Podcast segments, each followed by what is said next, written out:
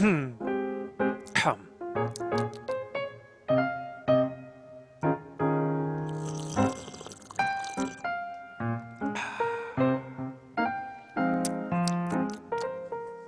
Hey everybody, welcome to the Sketchcraft morning. I put a little Jack whiskey, a little Jameson in my coffee podcast. You know why? Because it's Saturday and I can do that. Also joining me, Brandon Mega Potato James. Hello everybody. I timed that perfectly. I'm proud of myself. I have something way more stronger than your coffee. I got myself a nice yellow Red Bull here, radioactiveness going down my into my body. So when I was in the Army, I had to do physical therapy for my back for about a year, and they give you this radioactive serum so that they can take. Oh yeah, they go, it's radioactive, and we got to put it in you, and it's it'll be easier to see your bones when we do this MRI. Because you'll glow in the dark. So I told them, like the Hulk. This is 1999. They were, you know, not a lot of people knew the Hulk or remembered the show. And the guy looked at me and he just could not stop laughing. And then he brings it out and it looked like that. This fluorescent yellow. Right. Almost like, you ever see the Swamp Thing movie? Here we had that glowing, glowing. I was like, oh no, it's going to be like Swamp Thing. It was a really painful, painful shot. Super thick needle too. It's like spaghetti noodle thick, you know. Did not feel good. Speaking of not feeling good, Mega Potato James over here had a very interesting night last night, I hear. Oh no. It wasn't just the night, since we didn't get to talk. That day, the morning of, started off, I had a doctor's appointment, or so I thought. So when I went to the doctor the week before, they said, your doctor's only going to be, this was at 3 o'clock, your doctor can only be morning appointments. I said, okay, let's make it for Friday. The lady goes, okay, 9:15. I said, awesome, I'll be there. So I go in there at 9:15 to nothing but blank faces this morning, just staring at me. They're like, why are you here? I'm like, Brandon James, 9:15. See, Dr. So-and-so, and they're like, nope. I go, yep. Like, two of the females, only the one who was supposed to put me in the computer did not, and she wasn't there that day, so of course she's not there to back up my story. And the other one there was like, oh yeah, we did tell you to come in the morning. Lucy didn't, you know, the lady didn't put it in. I'm like, obviously not, but I'm not looking at the computer. So I took off. Yeah. I just show up there for fun. Hold on, that thought, like, oh, I guess you're not in the computer, right? Like, how are you supposed to know who's in the computer? Yeah. Like, how do I know? There's a glass window. What am I supposed to reach over and look? Like, I just don't know. I'm just like, do you see scrubs on my body? Like, I don't work here. You do that, and then they tase you in the head and call the police. Right. And they're like, oh, this alt-right bearded dude is... This giant German monster grizzly man is trying to jump through. It's Proud Boy looking motherfucker. It would, you know, that's the worst part right now too. That I'm just a giant bald white man. I just yeah. You fit a racist stereotype. I need a wig. And I don't, you know, and I don't mean like a racist as in like a racist derogatory statement, like as the racist. Right. So, I mean. Luckily, you know, I'm married to a Latina woman, so at least when she's by my side, they're like, "Oh, okay, he's good." Nah, I don't mean nothing, dude. You know, a lot of those racists, that's how they get by. They go, "I'm married to a black. I cannot be racist." Like that counts. Well, just so people listen, I'm not racist. Anyways, that's what they all say, Brandon. Yeah. Yeah, you know, last time you said that I would go on dates with men from the podcast. Yeah. I had multiple men add me. Which is fine. I appreciate the love. Thank you to all the men that find me adorable. I am very flattered. Anybody who finds me attractive, and I don't think I'm attractive, I appreciate it.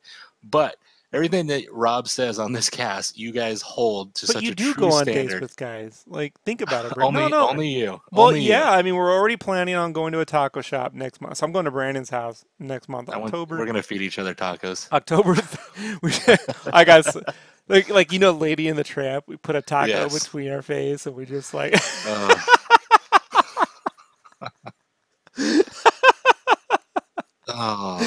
Maybe if we were friends. Maybe if we were friends, I would consider it. Maybe. And I'm thinking too. I just realized that's the weekend the Joker movie comes out. So guess what? We get to do all over again.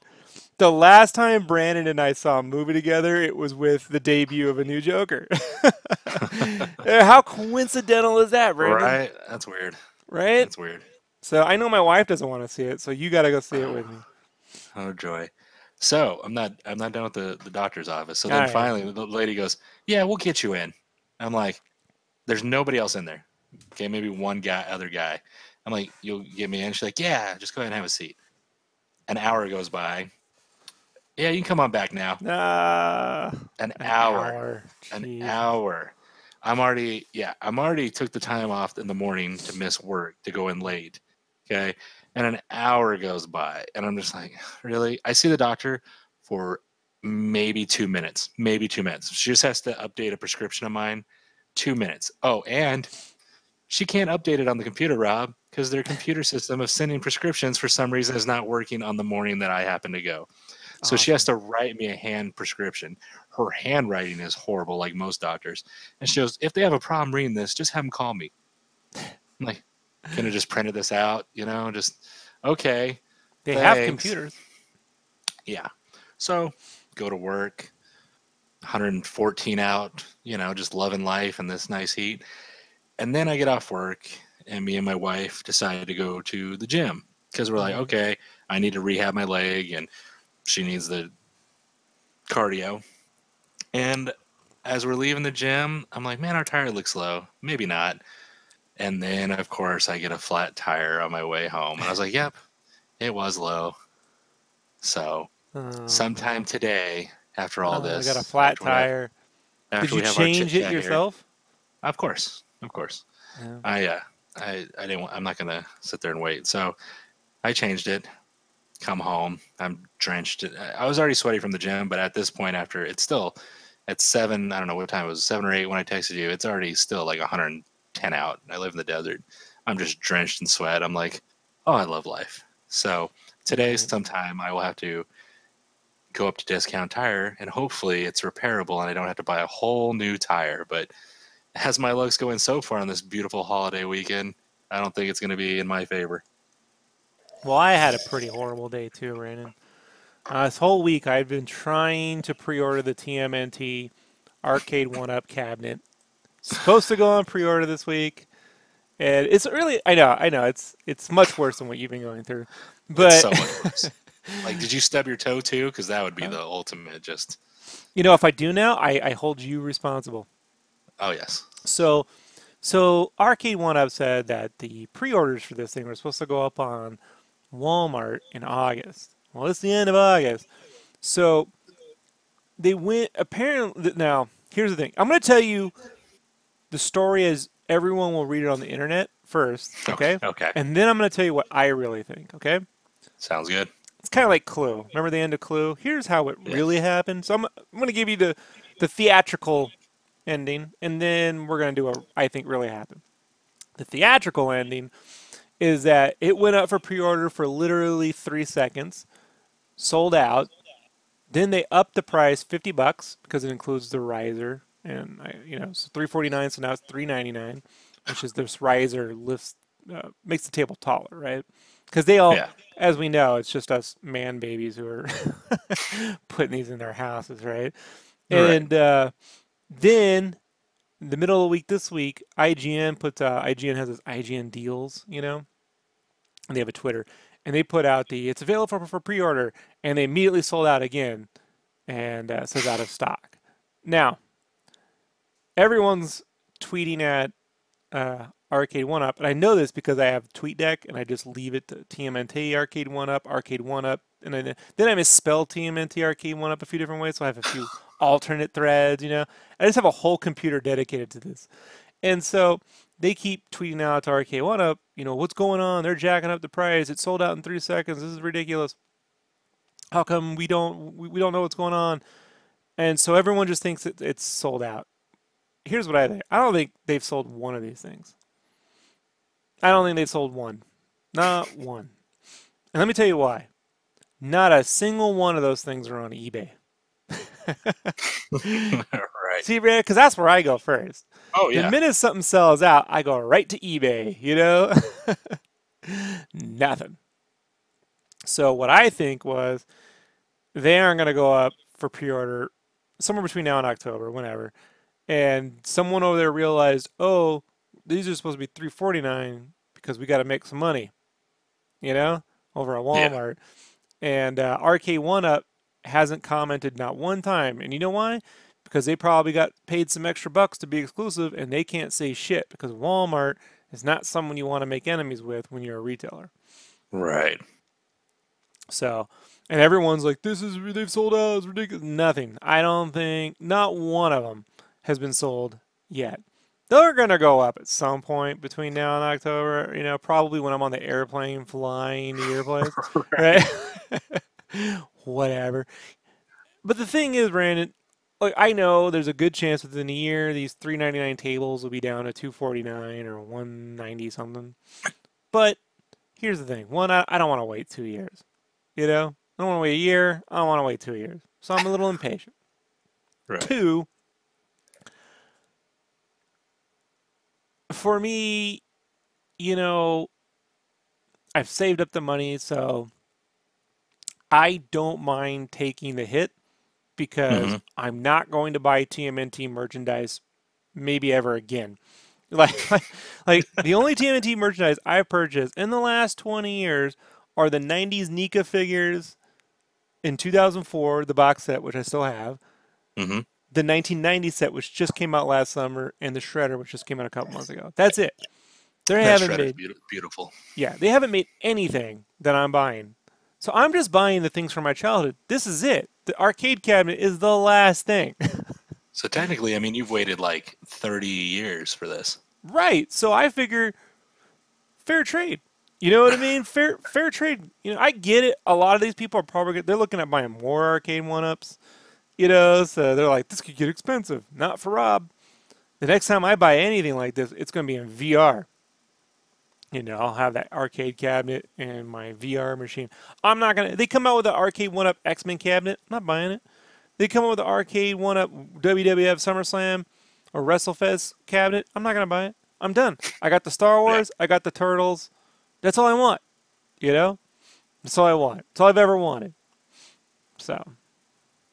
I don't mind paying a little extra, but yeah.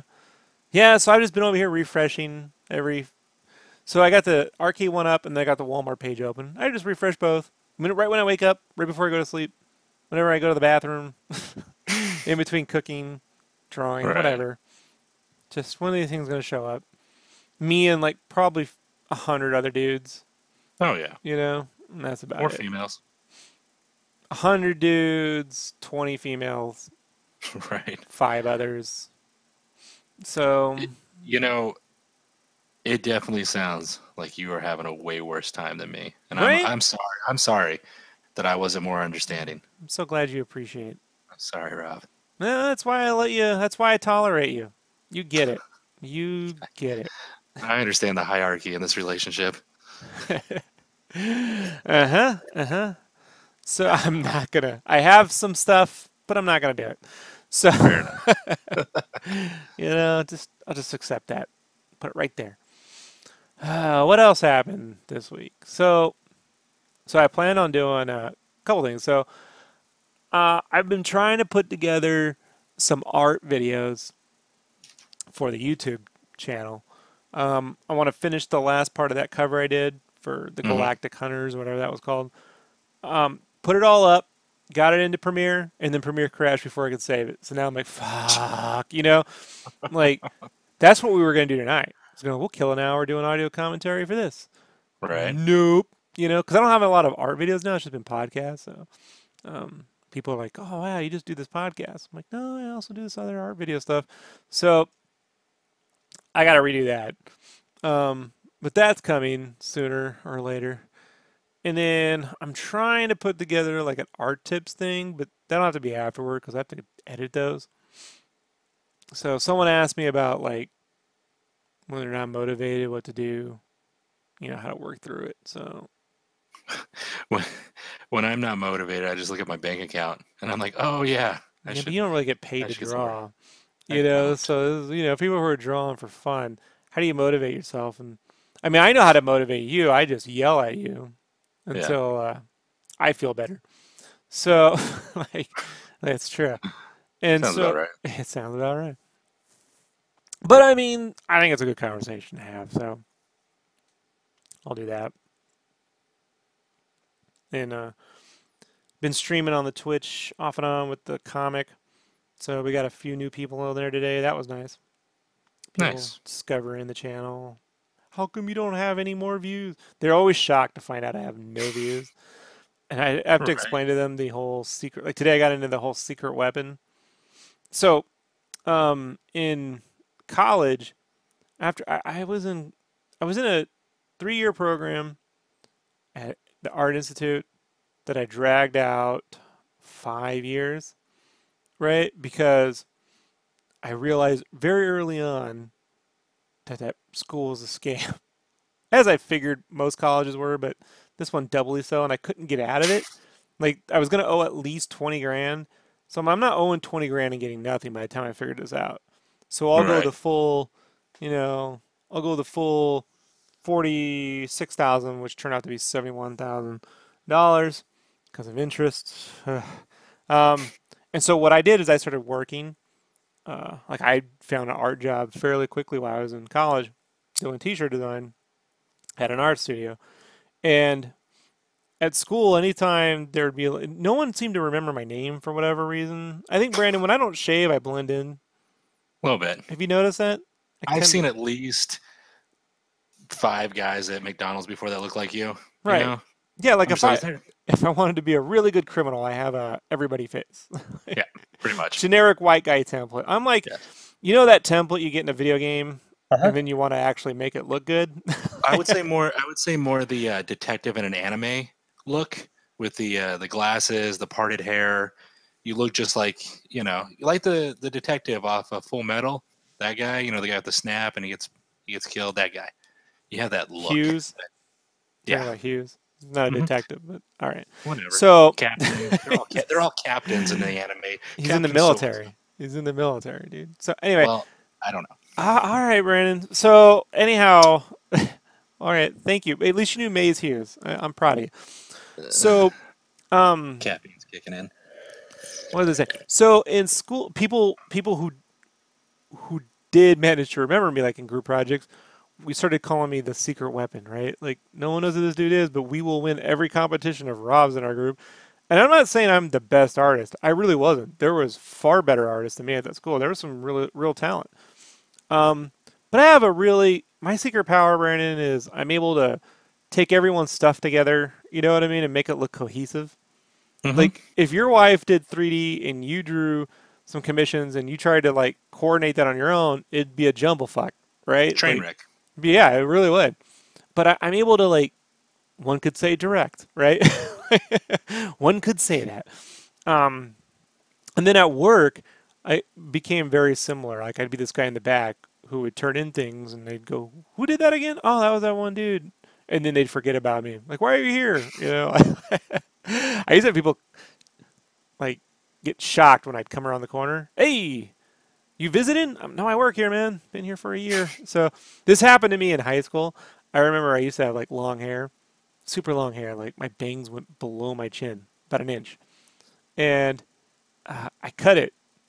And this girl I'd been sitting next to for, like, 6 months thought I was a new student. Real cute, too. Like, had a kind of a crush on her. She's like, oh, this is me. How you doing? I'm like, hey. But once she realized who I was, then she wanted to talk to me. It's like, shit, I should have. I should have played that one up. You know? That shouldn't have been Rob. Yeah, I'm Sergey from Robert's, you know, Nerdist, Geekistan, whatever. Wasn't that creative? Anyhow, the secret weapon thing has been plaguing me my whole life, to the point where now I just expect to not get any credit. You know, I get no credit. Right. They're gonna get no views. Whatever. You know, I'm still working. You know, it hasn't really stopped me from being a part of something, you know? Well, that's why at conventions, I work the table and you just stay in the room. I mean, I chain you to the desk at the room, but, you know. Well, here's the thing. You know, I always stayed at the table. And the problem is there came a point where no one really wanted the print signed because of these print dealers that show up at cons now. They right. assume the artist isn't there. They're just buying prints. So I sort of felt like that's what we were getting lumped in with, you know, like right.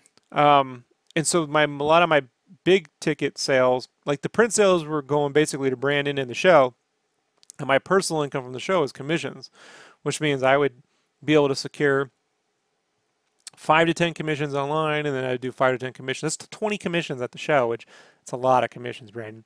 You know, yeah. Unless they're black and white sketches like Mark Bagley, then I could take 100 like him. But you know, we all can't be Mark Bagley. No. So, so I just had Brandon working the table, and I'd be up in the room, and then I would come down for a couple hours to turn in books, and then I go back up. Correction.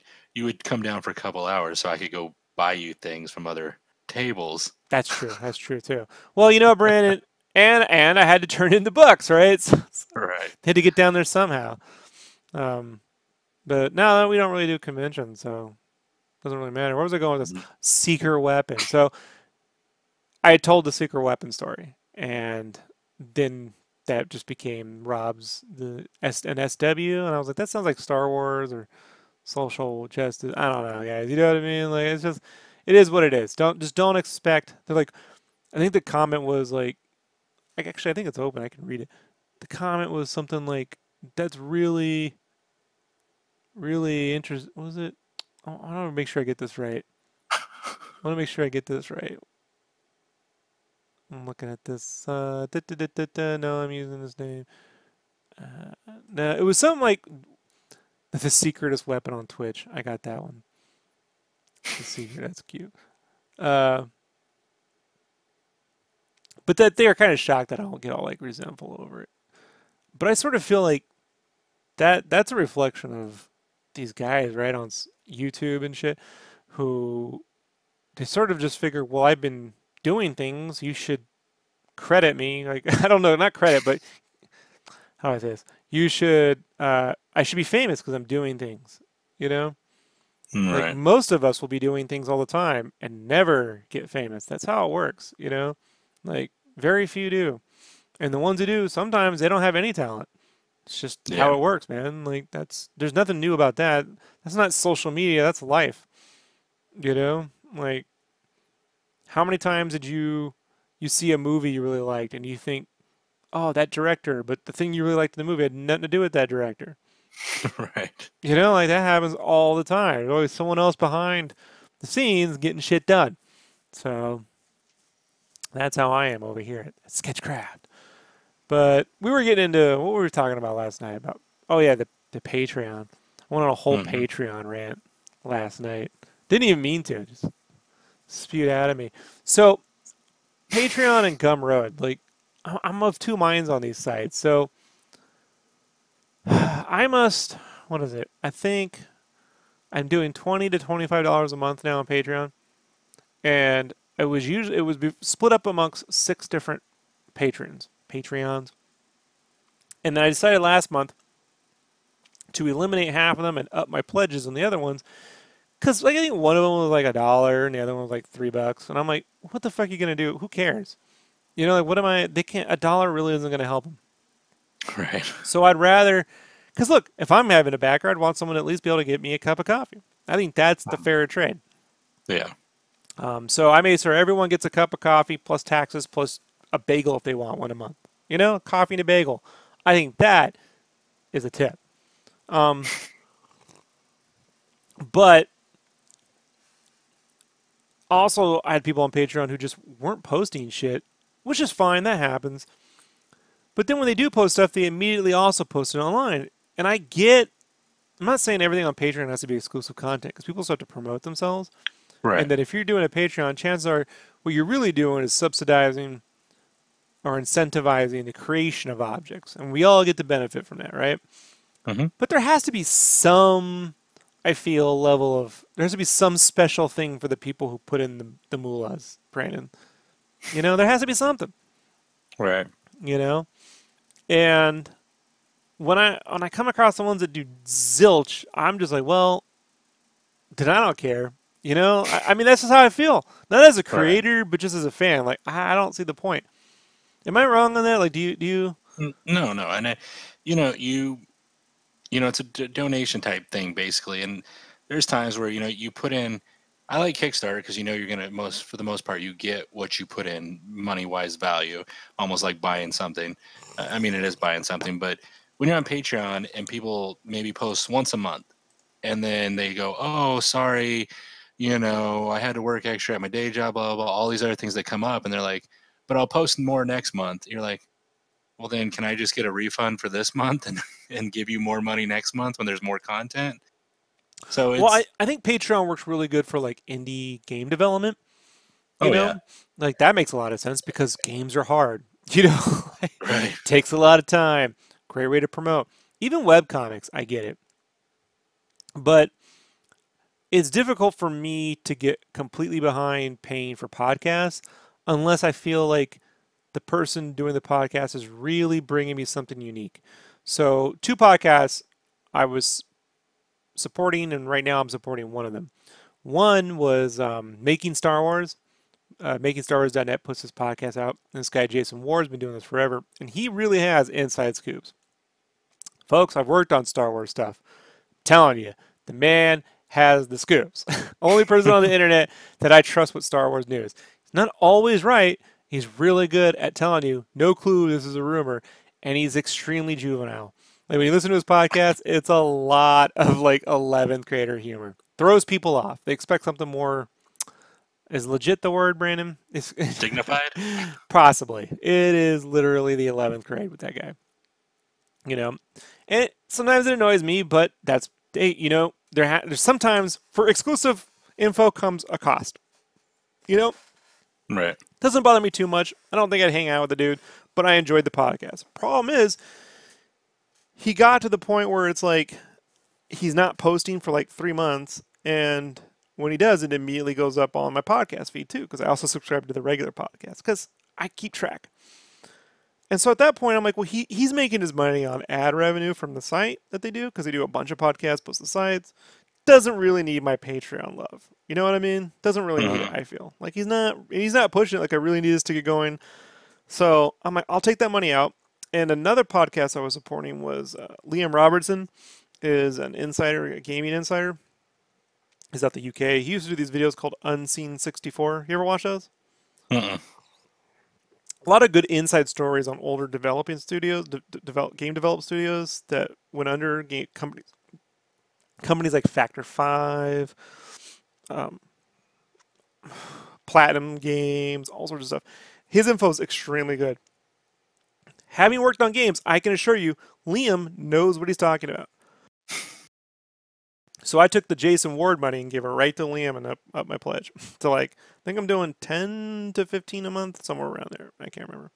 That's pretty good. $10 a month is more than I'm paying for Disney Plus. So, and now I get my name at the end of the credits. It was funny. He was doing his last podcast, and he goes, and he names all the people supporting it, and it's the same names. And then he gets to, and Sketchcraft. Huh, that's a new one. I'm like, welcome to the show, bitches. You know? Right. Wait till he realizes I'm a, you know, I'm always wondering when they have the inside scoop if I'll get in trouble one day. Like, you follow them. Did you tell them? No. Right. I follow them to know what they're saying. Ha ha ha. So I can, when he has a leak on stuff I work on, then I'm going to let my bosses know. We have a leak. Right. No, I just enjoy the show. He's really good. Real level-headed too. Doesn't spend his time ripping on shit that he hates, you know, and he talks about developers.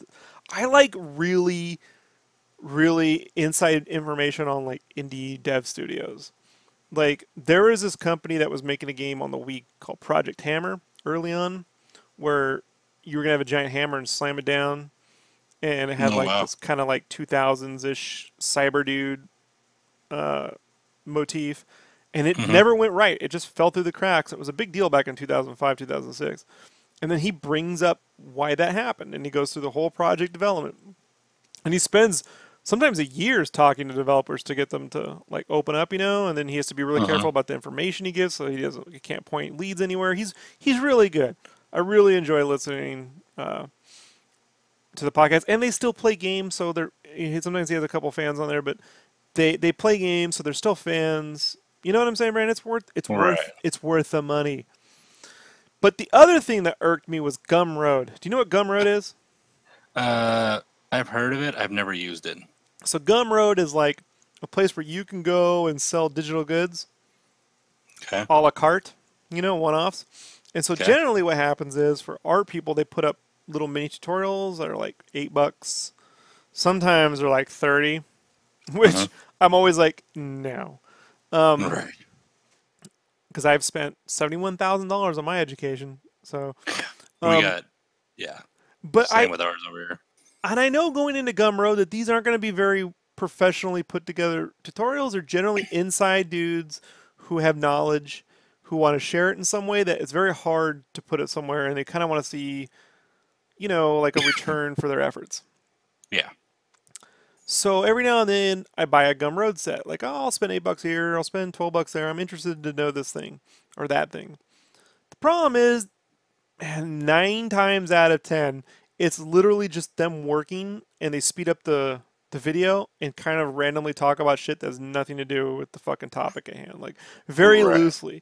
And in a way that, like, it basically could be when, you know, when I stream the real-time art, Brandon, are you aware of this? Yeah. When I stream real-time art and we're just chatting, I think people learn more from that than these Gumroads, man. And it's tough. Plus, searching Gumroad's tough. Like, if you find a Gumroad you like let's say you find a tutorial and they have the creator's name, and you want to click on that creator's name, you can't. You can't just click on the creator's name to go to their page and see what else they have. You have to, it's a whole convoluted effort. So I've had people before bring up, how come I don't do Gumroads? Why don't I do Patreons? And let me explain to you people why I don't. I don't do the Patreon because I don't need another monthly thing to do. You know? I have enough shit.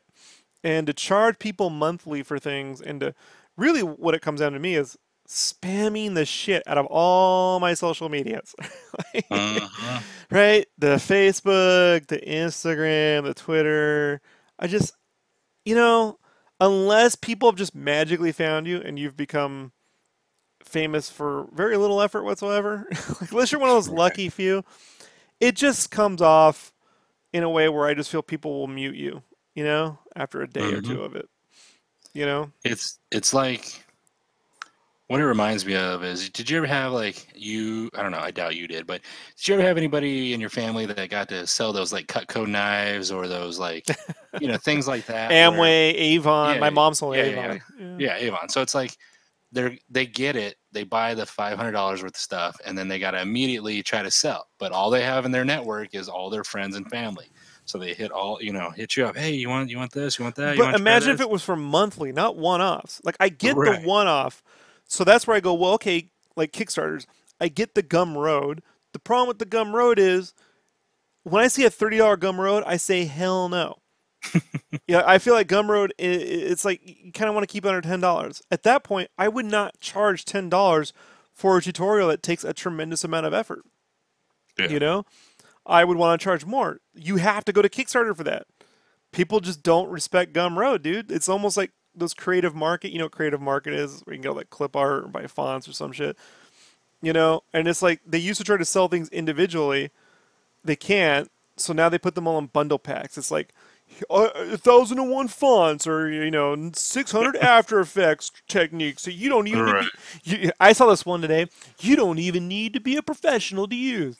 I'm like, so you don't even have to have any skills or knowledge to make stuff. Like, is that the kind of content you want to buy into?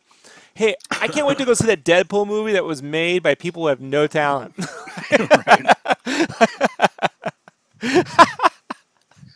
Like, I just sit there looking at it. And so for some reason last night, it grind my gears. Some fierce.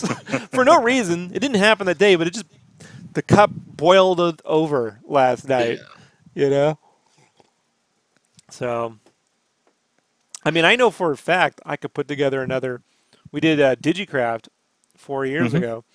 And I've had people ask me when I'm going to do another DigiCraft. And Brandon, you remember how much effort that took? Yes. And finally, when I got all the DigiCrafts up, I had them on Mega, and then Mega went under. So people were like, where's all the videos? I'm like, dude, they were up for 60 days. You know what I mean? Like, if you don't have them, I can't do anything about those links. They're gone. And it takes a month or two to upload everything because they're tremendous files.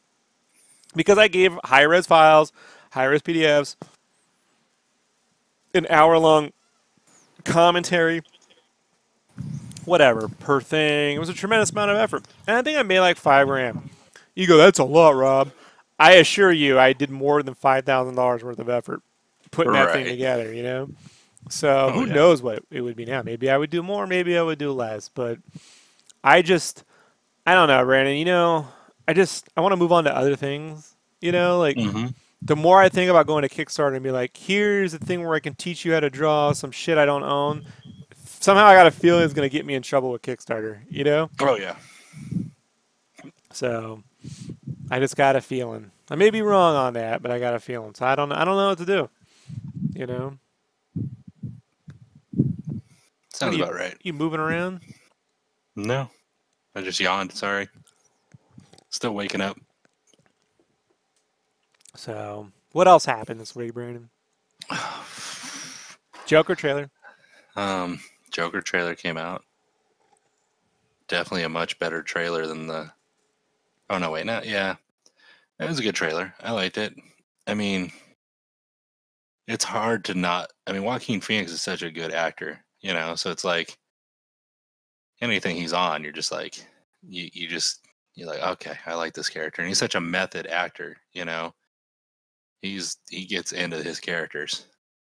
You ever see The Master? No. Yeah, so it's basically the movie...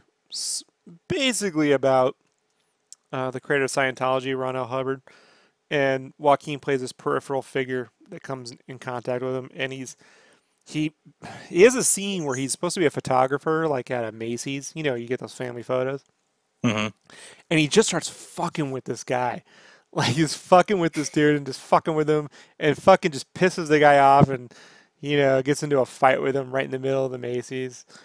And during that scene, I remember leaning over to my friend Fabian, who's from the UK. I always tell people that. Fabian from the UK. And I'm like, he should be the Joker. Just go watch that scene from The Master where he's fucking with this dude in the Macy's. And you're going to see exactly how this movie got done, you know? Right. I'm heartbroken by this film, man, because I love the way it looks. I really like how he's portraying the Joker here. I think Batman belongs in the 80s because, I mean, let's face it, the Burton movie in the 80s works. Yeah. You know, I know a lot of people don't like that version of Batman now, but people are nuts, dude. I'll take that version of Batman over the Justice League shit any day of the week. But It's a world where there's going to be no Batman, where Thomas Wayne is like the bad guy, you know. And if it was go ahead. Since it's an Elseworlds type movie, you know, it could have had Batman, it could have had something like that in there, at least just maybe them not fighting, but just that whole like, Batman could catch him. I'm not saying they couldn't do a Joker movie and then eventually put him in the Batman films, like a movie down. I get that. It's the fact that it will never happen. At that point, I just can't get into it. You know, I'm like, I'm never going to see this guy square up against Batman. I'm never going to see that. You imagine if we got a Heath Ledger Joker movie, but he never faced Batman. Like, you just, I don't get the point, you know? Yeah. I just don't. It's an origin story to the Joker, but it's an origin story to the Joker that's not in any continuation. There's nothing to it. Like, it's not like this Joker becomes the Jared Leto Joker, and it's not like this Joker becomes the Heath Ledger Joker. It's just another version of Joker, but an origin. There was a meme I saw today that had Jack Nicholson's face on her from the '89 film, and it said in the '80s, this Joker had to fall into a vat of chemicals. Today, we just throw them into society. It's a picture of Joaquin Phoenix as a Joker. I'm like, to be fair, Heath Ledger, you know, probably nailed that. So right after that movie came out, it was 2008. 2009, Joe and I went to the last Wizard World I ever went to in Long Beach. And Joe and I stayed at the Hilton because it was dirt cheap. And what a shitty hotel. But the Hilton, from the Long Beach Convention Center, if you look at the convention center, you turn left, you go down this main street, you make the first left, and it's 2 or 3 blocks down on your right-hand side is the Hilton. So Joe and I come out the Hilton, we make a left to walk toward the convention center. As we get to the first corner, there is this guy with a duffel bag around his shoulder, wearing the exact same fucking clothes with the exact same fucking hair as Heath Ledger, but he ain't going to con. I just sat there and said, Joe, it's him. Like, he just looked at the Joker. He's like, holy shit. I'm like, he just existed out of nowhere in the world, right? It just appeared. Some guy picked him up and he took off. He's going off to the bank. Like, there was no Joker cosplay that year, I assure you. So it just, I like to think he's out there now somewhere. Right. Causing mayhem. Same outfit. But, yeah, I don't know, man. So I'm glad we're going to get to see it together because I didn't know. My wife can't take me bitching about Justice League, DC films anymore. Her cup runneth over. She had to hear about Justice League for 10 years. I've been talking about Justice League, the movie, right after we first met. Like, right. And for years, it was just this running thing. Oh, no, the Justice League. She was tired of the Justice League before there was even an MCU. And it's true. I remember when I was like, they're making the MCU, and eventually they're going to form the Avengers. They're like the Justice League. And she looked at me, don't fucking do it. Don't ruin it, Rob. I like that Iron Man. It was George Miller, director of Happy Feet and Fury Road, was going to make a Justice League movie around 2006-ish, 7, yeah. But... Nolan put a kibosh to that. Sucks because they actually had a set down in Australia and all the actors were down there. It was going to happen. But no dice. So here we are. Joker movie. Man, a lot of people are excited. You know? And I don't know what to say, man. I'm only going to see it because... You know who John Schnepp is? Yeah, from Collider. Passed away. Yeah, so he did this great documentary. That's how I first became aware of his name when he put up a Kickstarter to do a documentary on Superman Lives. What happened to Superman Lives, the Tim Burton Superman movie, which I had been following since 1996 or 5, whenever Kevin Smith was first hired to write the script. I was like, Kevin Smith's writing a Superman movie. Couldn't wait. Turns out, though, he'd been making stuff for a long time that I was really a big fan of and had no idea. The most, you probably didn't even know this, you know, he did a lot of the writing and editing, on Space Ghost Coast to Coast. You remember that cartoon? Oh, yeah. You know those, like, times in Space Ghost they would just hold on him and he would do weird shit? Yeah, that weird pacing of just, like, not doing something but doing something. That's John Schnepp, 100%. And he would talk all the time about how, like, the producers or his bosses would be like, why are you doing that? Like, what is it? Because it's funny. Yeah. He's just got that really weird sense of humor. He's also, when he was a kid, he's from Chicago. He found out that John Hughes was directing a movie downtown called Ferris Bueller's. He went down there during the scene. You know him, Ferris Bueller's, when he's singing that Dunkashane? Down the street. Dunkashane. It was Dunkashane, and then what was the other one that he did? The one after that, the faster paced one. I can't think of it right now. Right, I know. So, and you know they get all those people. Nah, nah, nah. What's that? Come on, it's on the. See, now I just went to Let's Dance. That's not it. Like, Let's dance. Turn on your dance. That's not it. So anyway, he's Telegram. There. No, I can't remember. He's there. In there when they yell into the camera, he's in one of the shots. So as a young Schnepper. So, but Twist and Shout, maybe? Huh? Twist and Shout. There you go. Yeah. I know. Every time I think of the Twist and Shout, it jumps into Let's Dance by Bowie. Like, Let's Dance. Right. The 80s fucked with my head, man. Like, the 80s and music. I was not musically inclined in the 80s. I only listened to musical scores in movies. So, but Schnepp was really looking forward to the Joker movie when they announced it. And I couldn't care less, given that I knew he wasn't going to go up against Batman. Not in that movie, but ever. It's not that it's in that movie, it's the ever part. I just want to make that clear, folks. I'm not against doing a Joker movies. He's a rich enough villain that he could support a film. But in a universe where there's never going to be a Batman, I don't know. But Schnepp was super excited. And last summer, Schnepp passed away. Last summer. Not this summer, but the summer before. Been a year.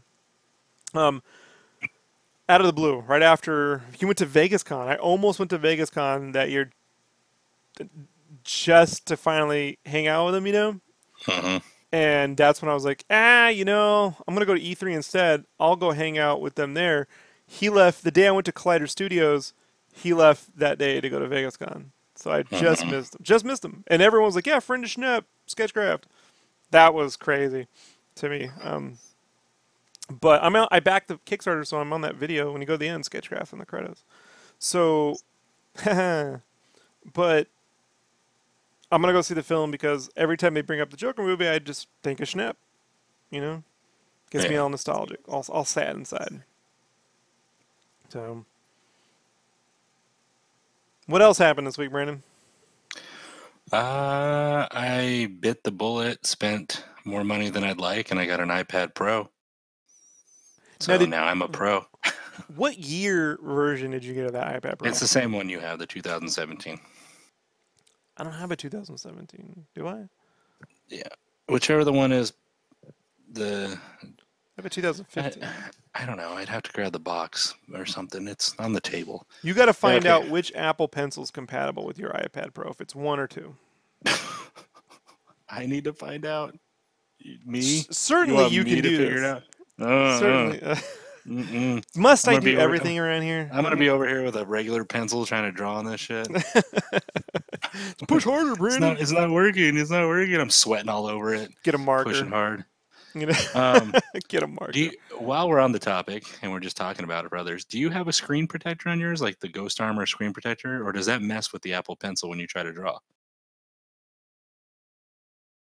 Like, did you ever put a screen protector on yours? Yeah, I got this matte one. It's like a matte. It's got a little bit of tooth to it. It's not the one that's paper light. There's this other one's called like a matte. I'll get you the name. Yeah, send me a link. Yeah. Send me a link. I got you that got on it. There. Yeah. Yeah, you got to put a screen protector on there, Brian. Okay. Yeah, we already got the case on. I got a nice leather case. Came today. Real nice. Yeah, I gave her the name of the case. That's a nice one. The it's called Zugo. ZUGU case. Yeah, it's nice. Yeah. Their packaging that it came in, this little box, like it had a little sample of the leather on the outside of the box. And I was like, oh wow. You know, you lift it up, it's all nice, the leather looks good. I got the red leather with the gold iPad. Looks real good. I have good taste, don't I, Brandon? Oh yeah, that's good. That's a good one. I was happy with it. So we got that on right now. It's charging. Jessica started just setting things up. She's all excited to use it, so her and me.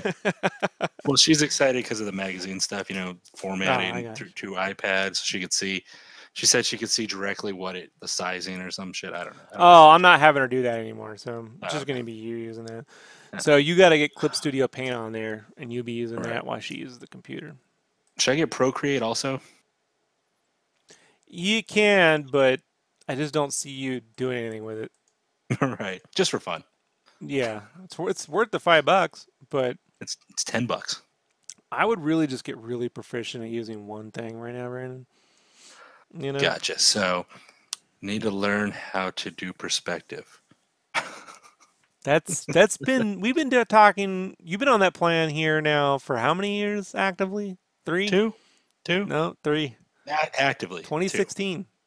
You can't count the months, almost 6 months where I couldn't use my arm. You know, couldn't or wouldn't.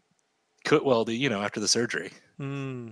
No, before the surgery, there was that long period of you sitting on your ass. Because I had to talk with you 3 years ago when I first moved here. Oh, the birds and the bees conversation we had? Yeah. Yeah. Yeah. Just like the bees, you're going to go fucking extinct if you don't get your shit together. Yeah, we had a nice winter chat 2016. I remember where I was at right when I called you, too. All our chats are just glorious. I don't know. We haven't had a chat like that since, but you keep it up. You keep it up. If you waste my time with this comic you're working on, this whole thing can go dark, Brandon. You understand this? Yes. This show can get incredibly violent.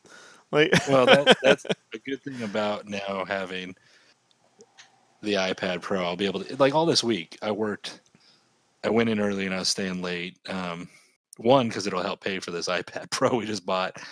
But she's been using the computer so much. She's been doing recordings with you and then also using the computer nonstop. And I've just been cleaning the house or working late or rehabbing my leg a little more. And it's just been like, well, now I could finally, if she's on the computer with you or doing the magazine stuff, I can finally sit down and draw some stuff. So, because by the time she gets done, it's almost, you know, 10:30, 11, and I'm like, hey, you know, I got to get up. I got to go to bed by 11:30.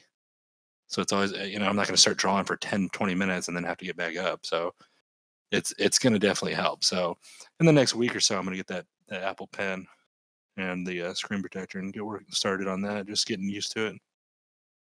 Yeah, I've been telling you the past 2 years, you're going to have to get a new computer because your computer sucked. And right. Then you're going to have to immediately get a second computer because I had this feeling that schedules were I've been telling you, right after you get a new computer, you're going to have to get a second something. Right. Like, I could just feel, I'm not saying, man, I'm fucking psychic. What it is I know production, right? And you see the patterns. I see the patterns, Brandon. I see the patterns. Yeah. So the pattern, like, go ahead. No, go ahead. No, you go ahead. I've talked. We both have this, like with me, it's with sports. You know, I play fantasy football, and I've told you before, I'm like, I'm pretty good. You know, I've won money off it, and I just see certain things when, you know, players, who's going to hold out, who's injury prone, just things you see. And it's like you with art, you know, you always got to, like, a little heads up on things where you're like, this is going to break big, or this is going to be the product you use, or this is going to be a thing. And, you know, I don't fight it now. Before I might have, but now it's like when we had the extra money for the computer, I was like, hey, we finally have a chunk of change, what computer to get. And you told us, and then you ended up getting the same computer when yours crashed, you know, the same rig. So, and then now it's like, I didn't want to spend the money, but, you know, you told us, hey, there's going to come a point where she's going to be using the computer, I'm going to be using the computer, and it's going to clash. So we're like, all right, we can't get a new computer right now, but we're like, let's get the iPad Pro. That'll, well, beyond the computer, easy. You would have to get a computer and a Cintiq. It doesn't make any sense. And to be honest, you're not using the Cintiq's pressure sensitivity for anything special. Like, you're really just drawing, you know? And so, like, I use a Cintiq to do a lot of complex stuff. I have an iPad Pro. I have Clip Studio Paint on there. I have Procreate. I've done stuff in them. I set up commissions for you in Procreate. I've set up commissions for you in Clip Studio, like the Mega Man, for example. I did that in Clip Studio. I know how they work, but I don't need that. Like, I really need the Photoshop. Like, that's where all my... I've been using Photoshop since 1995, man. Like I know how it works, you know. But with you, like, you've been using Clip Studio Paint, and the full version of that program is on the iPad. It works. So to buy another desktop to make more space in that tiny amount of space you already have with the giant dog and all your... She's a medium-sized dog. All your Arizona Cardinals, all your Arizona Cardinals memorabilia everywhere and action figures. Just, I don't know how it is now, but the last time I was over there, you were starting to become like that family that buys cases of things from Costco and just stocks them. Like, whatever. It's like, you know, that closet full of water bottles and paint the worst imagery. No, you know, the boxes of goldfish and Cheez-Its, and we don't even go to Costco, bro. We go to, like, I didn't say Safeway across the street. I said it's like that, you know. and say it was that. Yeah, you're getting on that path. So, given that, I'm gonna do a tour today during the day when the, you know, I'm gonna do a tour online of my place for everyone to see on Instagram. I'm like, see, look at Rob was wrong. But first, I'm gonna clean. No, you need to go back 2 years ago. The last time I was there, again, I don't think you listen when I talk. I said I don't know how it is now, but the last time I was there, you were inching down that path toward that. Man, my uncle was like that. He was like a heavier dude who went to a lot of sports stuff, but he just started stacking things one day. Like I have two licorice. I have two Cardinals things in my apartment. Mint Milanos. I have two now. As far as action figures and art books and comics, yeah, those are fucking everywhere, but not food. So, but I just take that into consideration. I'm like, he needs safe space, and anything that you can do in Clip Studio Paint on an iPad, you'll be able to do on the couch. You'll be able to do wherever. You'll be able to take it to work and sketch on your lunch. Makes a lot of sense. You know, speaking of the couch, while we're just bullshitting, you know, I had two couches. I had the really long couch and then the shorter couch, and you kept sleeping on the shorter couch. Right. Well, we threw out the longer couch, so we still have the shorter one. So you'll be nice and comfy on the short couch again, like you like, which I never understood. You kept sleeping, being a taller, you know, you're an inch taller than me, but you slept on the shorter couch. It never made sense. Because I grew up poor, Brandon. I used to love sleeping on the floor. So I love sleeping on the floor. My father, everyone in my family was short and poor, so they owned small things that were broke, and I had to just curl up like a dog. Like just curl. You've seen me. I curl when I. Yeah. I ball up, and just wait through the winter. You know? I've seen you curled up on my couch, and I've thought to myself, "Do I put a blanket on him?" And then I remembered, "Do not wake Rob. He will choke you out or karate chop you." So I just left you be. I'm not a violent person, but if you get near me when I'm sleeping, you do so at your own risk. You know? We almost died on the freeway. Rob was sleeping in the car on the way to a convention. I touched his shoulder to wake him up because I said Rob like 5 times. And he literally was like Kung Fu Bruce Lee ready to just rip my throat out. And I was like, we're going to swerve and die. So. It would be funny if I did pop you in the throat and you just the car hits the medium, flips over. Oh, yeah. The next morning when I had to wake up Rob, there's a bar kind of between me and the couch. I literally stayed behind the bar, and I was like, Rob, you gotta wake up, buddy. Like, hey, Rob. Like, I thought about throwing you a get a coat hanger from the behind the from the back side of the just tie them all together like one long string. Past all the boxes of Lay's chips and Goldfish crackers and people are gonna think I'm kind of like food hoarder. You are. This fat ass is cases got like of, boxes of Lay's. Cases of Diet Monster, you know? Like, like that's helping. do they have Diet Monster drinks? Yeah. It's like in the blue can or something because Joe would get those. It's like, you know that episode of Seinfeld where they get all that fat-free yogurt? But it's still got all the sugar and calories, but it's fat-free. Like they're just everyone's putting on weight, but they think it's fat-free. Yeah, same thing. The only thing I can think of this week that happened was, okay, so every August 29th, I like to remind the world to remember Judgment Day. People don't know, August 29th, 1997, 2:14 a.m. Eastern Standard Time, Skynet launched the nuclear weapons, incinerating the majority of life on Earth. Judgment Day. Sarah Connor and her son John saved us from that horrible, nightmarish future. And I don't forget, Brandon. I let everyone know. You give thanks to our Savior. I do. And this year was especially delicious. Remember, no, it said Nacho Libre. Tonight's dinner is especially delicious. I knew there was a damn good chance we were going to get a new Terminator trailer. So I made certain at 2:14, I dropped that fucking meme everywhere, you know? And sure enough, man, James Cameron posts on his Twitter, you know, thanks for all the Judgment Day stuff, you know, new trailer coming the day after. Dark Future. So the Dark Future trailer, second trailer came out. And it's all right. You know, Brandon, here's the thing, man. I really just don't think it's fair to determine whether a movie's good or bad based on a trailer, one way or the other, you know? Right. I think at this point we've all seen horrible films that have amazing trailers. Right. You know, and we've seen amazing films have shitty trailers. The one I can think of the most that people forget was Paddington. Paddington had some of the worst trailers I have ever seen in my entire life. The bear movie? Yeah, the bear movie. You ever seen that bear movie? Oh, the trailers did not do it justice. It looks like schlocky nonsense, you know, like just Smurfs, bottom of the barrel bullshit. And those are just wonderfully charming, amazing films. You know? They're really good. So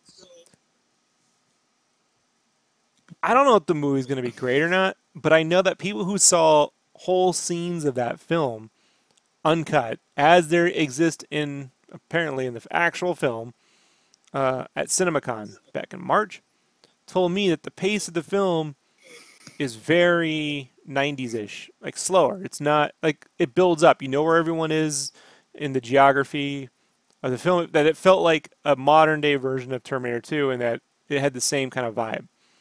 It had some playful scenes, but it had this like tension and the effects were really good. But from the trailers, you sort of get the sense that they just really want to start when they hit the bodies with the floor. You know, they just want to go into. I just don't think the marketing for this film is just very right good. Into I'll be back and just. Well, they put Linda. She even says I'll be back, but it's weird how it plays, and I guarantee you, there's a good chance that that's not how it plays within the scene of that scene. Like, it doesn't play that way in the film, you know? So, but I can't convince no one of this shit, nor the point do I even want to. Like, I don't care. It's not my job to fucking convince people to go see movies. You know whose job it is to convince people to go see movies? The trailer people.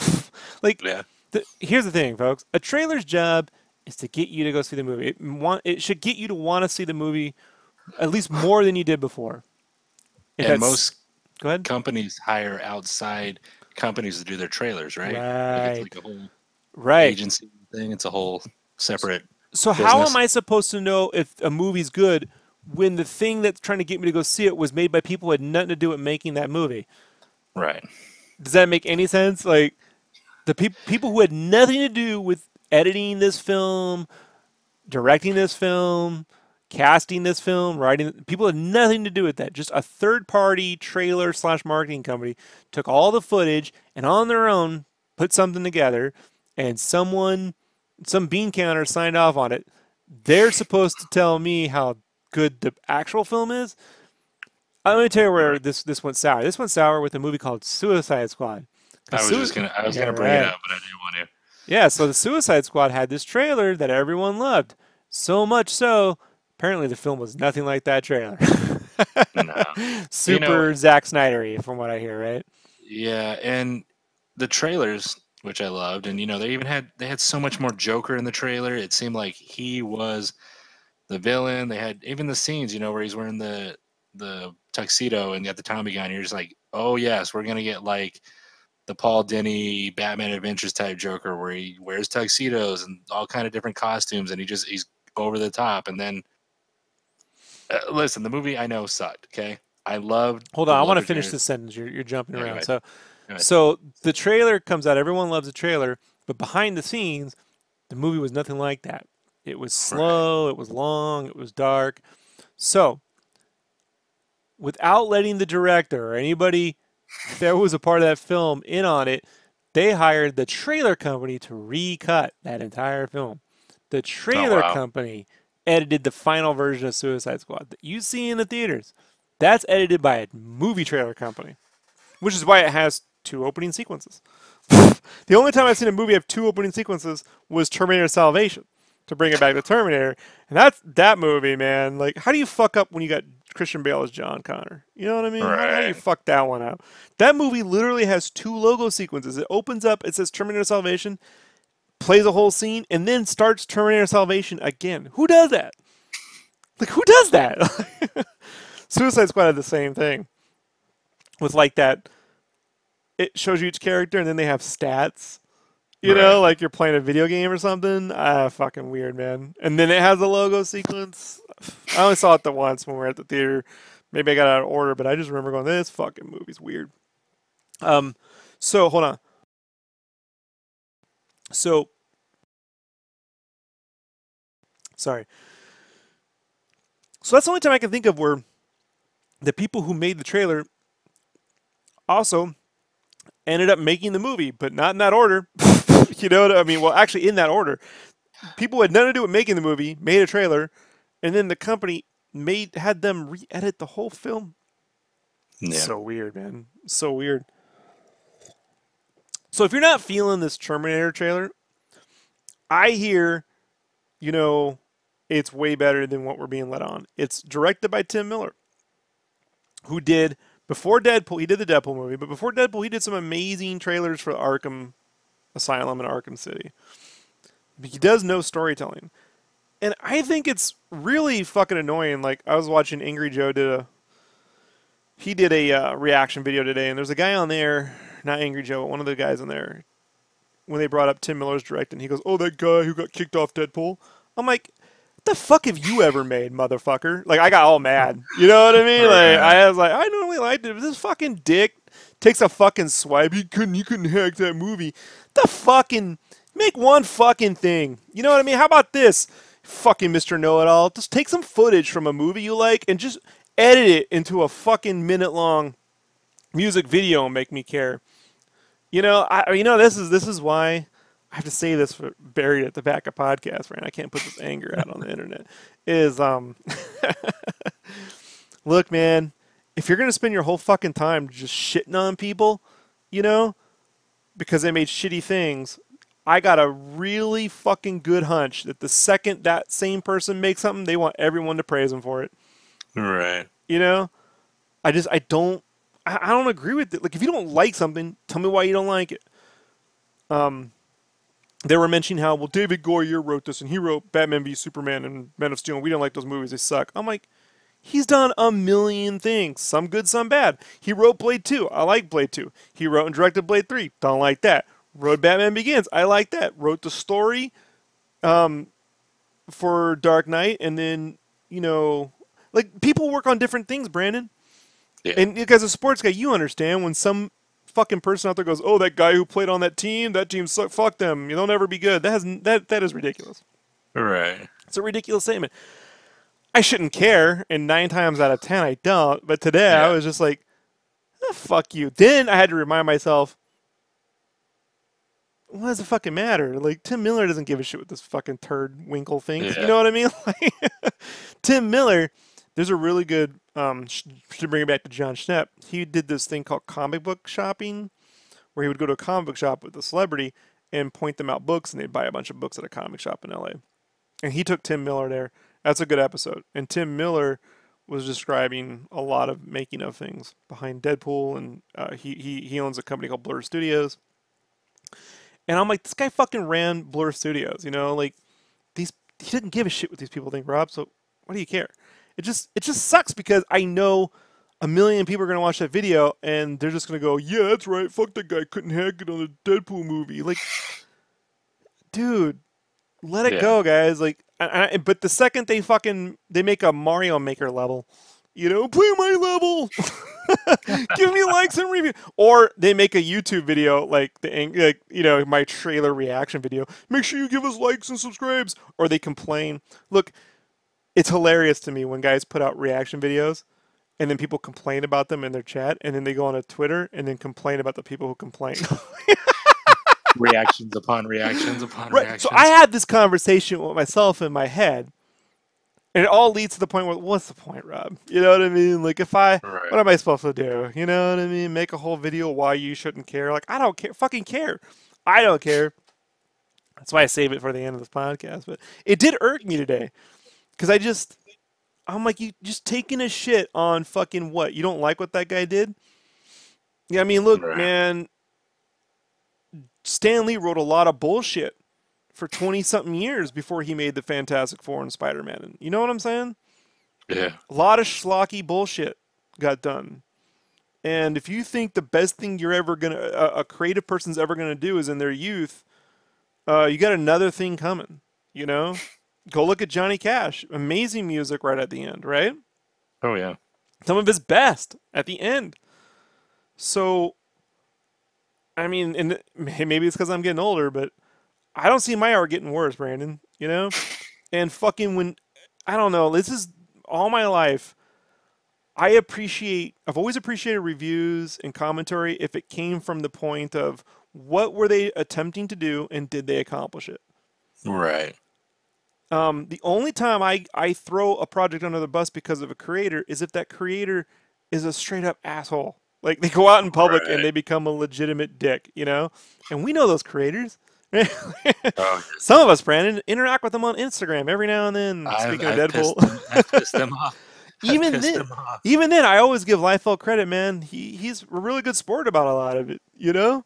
Right. Like, people in politics can't put up with half the shit Liefeld gets, you know? Oh, yeah.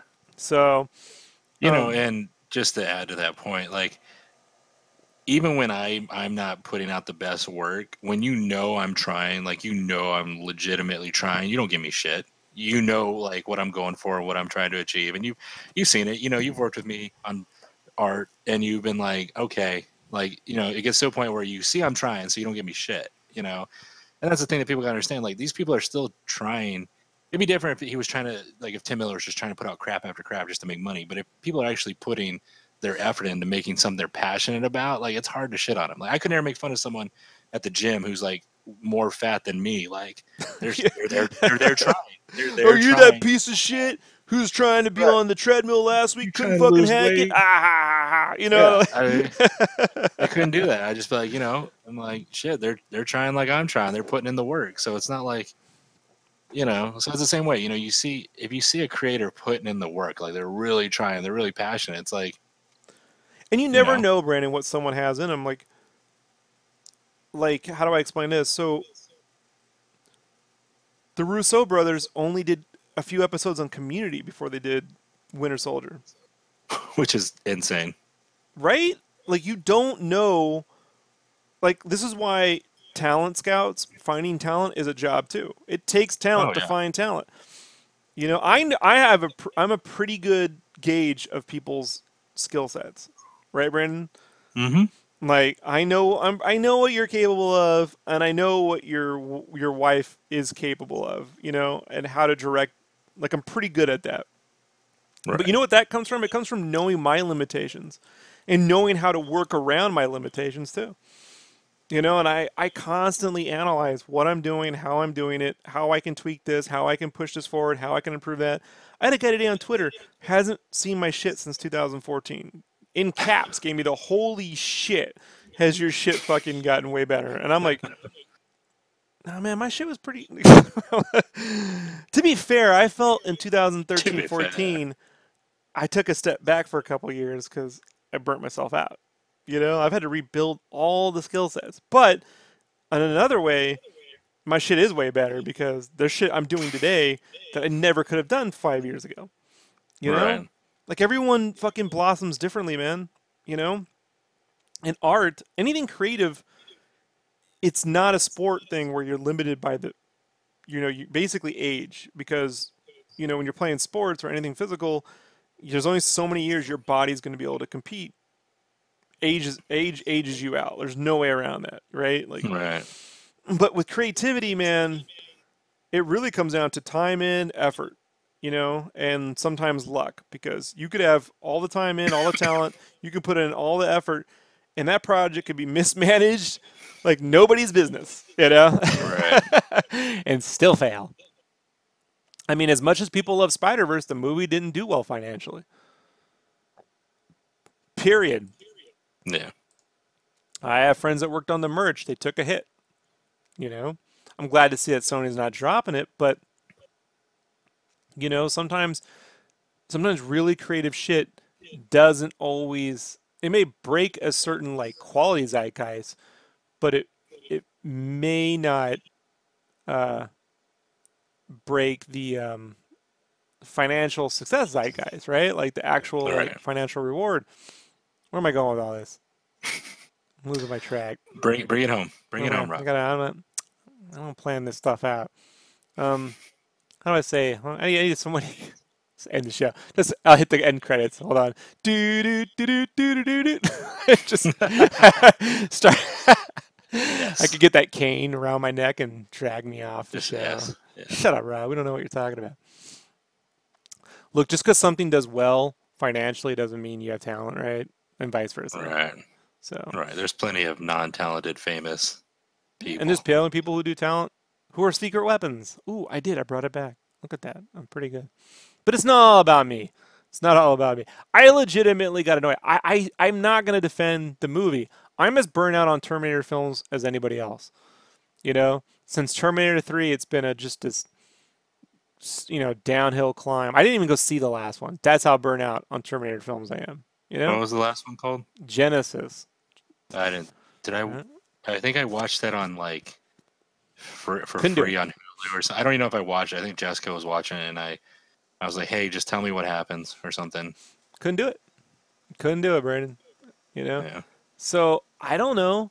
You know, I love that second movie. The first and second movie, I love them. You know, I saw the first film in 1985. I want to say 85 or 86. I can't remember. I was in L.A. You ever hear of the Night Stalker? No. Yeah, there was this guy who was running around murdering people called the Night Stalker. Go look that one up. And I was in his neighborhood when he was loose. So the cops were everywhere, and we were sent to this house, and we watched Terminator. Let me tell you, watching a guy hunt down a woman when a guy is outside literally hunting down people, it just got etched in my memory, Brandon. You know? Right. My uncle was a very irresponsible adult. So you know, show the kid fucking the Terminator, you know, when there's a mass murder outside terminating people. It's crazy, man. It's crazy times. So I want to give it hope, but, you know, I'm as skeptical as anyone else. But it's unfair between this or even that. There was a, I won't call it a trailer, but a celebration, whatever, teaser thing for Episode 9, right? Star Wars Episode 9 had like 30 seconds of footage. And people were like, I don't know, is it going to be a good movie? What could be in the movie? I'm like, it's 30 fucking seconds of footage randomly arranged in a way that may not even be in a fucking movie for all you know. Right. You know, like, how are you supposed to know what the movie is like based off 30 seconds? The whole Rey scene with the double blade could be a vision, could be her fighting herself like the Luke vision where, you know, Luke had to fight himself in that cave. It could be anything. It could just be deleted scenes. They do that shit all the time. I'll never forget the first teaser for Batman Begins. The reveal of Batman is a still photo. It's not even footage. Go back and watch that first trailer for Batman Begins. It's got all that footage of Christian Bale walking across the tundra. Amazing. But the last sequence, the last scene Batman appears, it's like a flash. It's a still photo. It's not even footage of him, bro. That's funny. Who does that? Right. You know, so I've seen worse. And that movie is wonderful. Who the fuck knows, man? You know, the trailer for Superman Returns looked amazing. What a movie. You know, what a film that turned out to be. Yeah, man. What would you say is the most let-down trailer you've ever seen for a film? Whether it was good or bad or whatever. Like, damn. I could tell you mine. Shazam. Really? Out of your entire life? The first thing that comes to my mind is how excited I was at first for the Shazam, and then how much I hated that movie. Recent memory and all time, right? So recent memory, you would say Shazam was the one that you were really looking forward to, and it didn't work out, right? I can agree with you there. Recent memory, I could tell you my all time. My all time is Crow City of Angels. Yes. Love that trailer. Loved it. Love the yellow lamp fog thing on the water thing. You know, it's got that same, Daredevil has that look. Those lamps that they use, you know, those New York lamps. What a piece of shit film that movie is, man. There's the dumpster fire. Oh, oof. I don't even know who made it. I can't even take a shit on them. I don't even know. I can't even remember the fucking people who made it. I don't like that actor. I don't like his acting in that movie. You know, he's overacting like that. I saw that scene the other day. I put it back on. It's on my Oculus, and I'm digging through YouTube VR. I'm like, I'll watch some clips from City of Angels. I don't know why. And so, because I keep thinking, what would 1990s Rob never think he'd be able to do in VR? I'm like, let's go watch clips from The Crow. Right. And so I'm watching this clip where it's a scene where he's got Iggy Pop, who looks like a weird Klingon, and he's like trying to get him to like pick a card, you know, and he makes him pick a card, and then like he threatens to light a match on him, and then he stops. No, first he threatens to light a match on him, then he does the card trick, and then he brings the match back out again. And it's like, I don't know where they're going with that. You know, it is so weird. And the dude who plays the Crow is just, he's trying to make a scene happen. You know, Brandon, when they're trying to make a scene happen? Yeah. Megan Fox in the first Turtles movie, there's that scene where Whoopi Goldberg comes in out of nowhere. In the scene prior they were together, Whoopi Goldberg hates April O'Neil in that movie. Yeah. And then in the next scene, she's helping her out. And it really felt like a coaching scene, like a legitimate actor studio coaching sequence. Right. It's so weird. It felt like that. Like they're trying to make something happen. It just didn't work, dude. I would say, yeah, all time for me, The Crow, City of Angels was a fantastic trailer. I walked out of that film. One of the few times in my life I said, nah, I walked out of Turtles as well. But I knew that was going to be shit. It's not like the trailer tricked me. Right. I just, you know, I was like, I got to give it a shot. I'll go in there and I'd fucking walk out. See, I only got recent. I can only think of recent, you know, like X-Men Apocalypse, things like that, where I'm just like...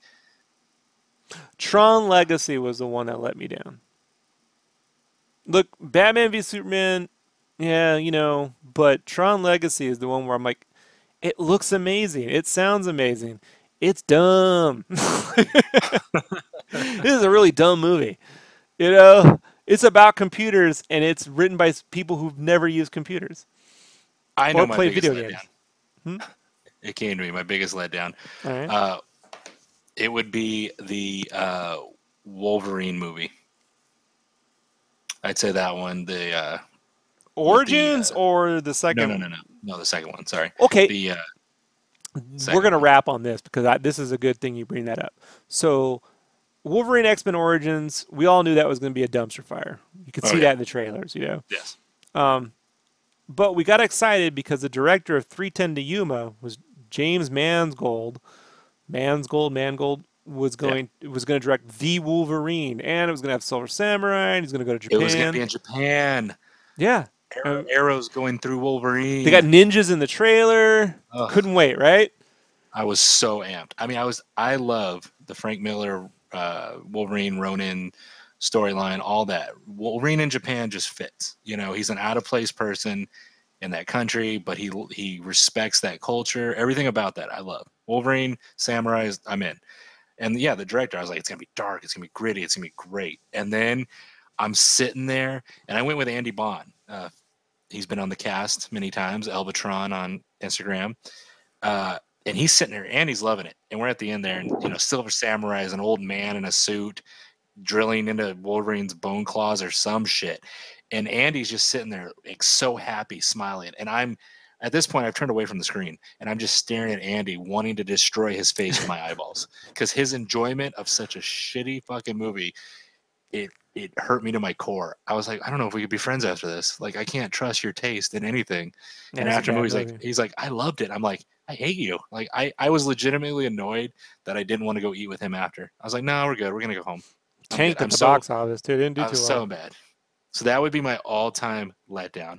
Right. Missed opportunities and all. And what was the very next film James Mangold made? Logan. So when people tell you, oh, this movie's going to suck because this guy worked on this piece of shit film and didn't like it. Right? Right. Very next film, fucking Logan. Maybe the greatest comic book movie of all time. So good. Yeah. It's arguably so good. The greatest comic movie of all time. It's in the contention. You know? Yeah. Yeah. So, look, it's a good lesson. It's a good lesson to learn, folks. You know, let's just have a different take here at Sketchcraft. Let's just look at something, and if we don't like it, all right, let's talk about why we didn't like it. you know? But if we're going to go down this fucking path of just shitting on folks because, you know, no one gets a chance, I just don't believe it, you know? I don't believe in that. I don't agree with it. Mostly I'm just covering my own ass because I don't want people to... One day they're going to be like, that guy fucked up my Spyro game, you know? I'm like, God damn it. Yes. You know, it's possible. You know, you can never control if a project's going to go sour, man. You know, so whatever. Yeah. All right. So, Brandon, we're going to head out of here. It's about that time. I want to say thanks for coming on. I'm going to hit the music. Anything else you want to add? Anything else? I got to go get a tire. Let's go get a tire. All right. Thanks for coming in, Brandon. Bye-bye. And that's it. That's the show, folks. It's pretty good, right? I'm all out of coffee. It's a good time to end. It was fun. We talked about a lot of stuff. I don't remember what we talked about, and I know I rambled. Brandon, yes. Brandon, you didn't mute your mic. You're not supposed to talk right now, Brandon. It's my time. We actually had a whole conversation, folks. He doesn't do shit until I tell him. That's the real lesson of this episode. I'm out of here, folks. Thanks for hanging out. Next time. Peace.